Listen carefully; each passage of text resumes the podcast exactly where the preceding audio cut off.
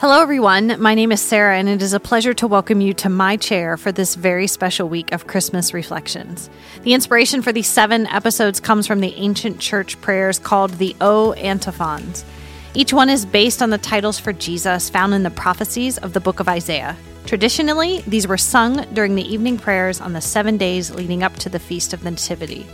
My prayer is that these ancient words will draw us near to God's heart this Christmas. Before we reflect on today's O Antiphon, I want to share something I learned. I mentioned yesterday that these were originally written in Latin. Well, when the first letters of each of the Latin names of Christ are arranged backwards, they spell Ero Cross, which means tomorrow I will come. Super cool. Very clever of those monks way back in the day. If those words sound familiar, it's because they are almost the last words of the whole Bible. They are Jesus' last words in Revelation 22:20. Yes, I am coming soon. And what follows is the response, Amen, come Lord Jesus. It's fitting then that we conclude all of these prayers this week with that same response, come. Let's lean into today's prayer. Close your eyes, take a deep breath.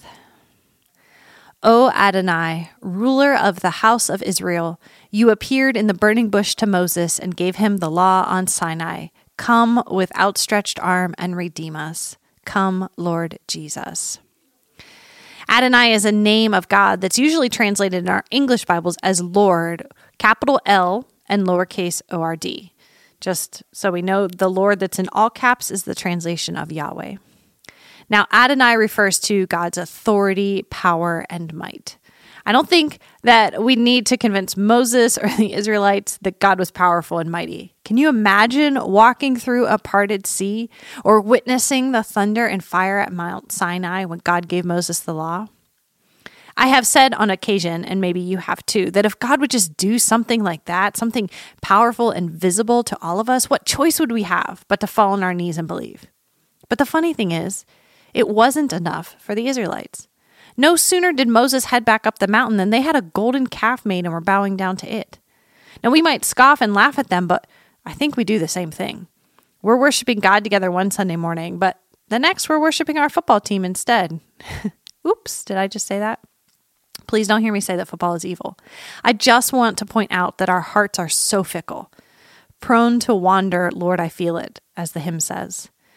That's been true of every human heart for all of history, except one. One human heart perfectly worshiped Adonai. One human heart perfectly loved and served and surrendered and suffered. Praise you, Jesus, for your heart that never wandered. Jesus did what none of us could ever do, and because he did, he's able to save. I love this. It's part of Zechariah's song in Luke 1. It starts in verse 68.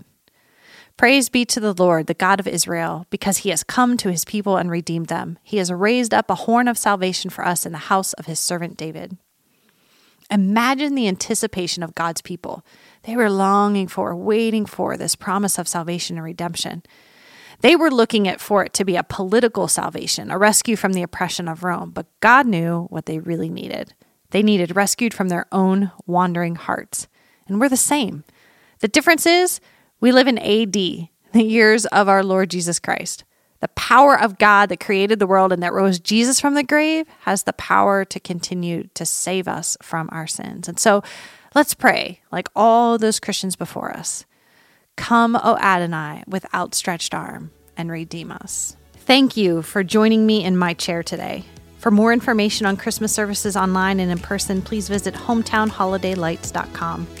And may our hearts be filled with expectation. O come, Emmanuel. Amen.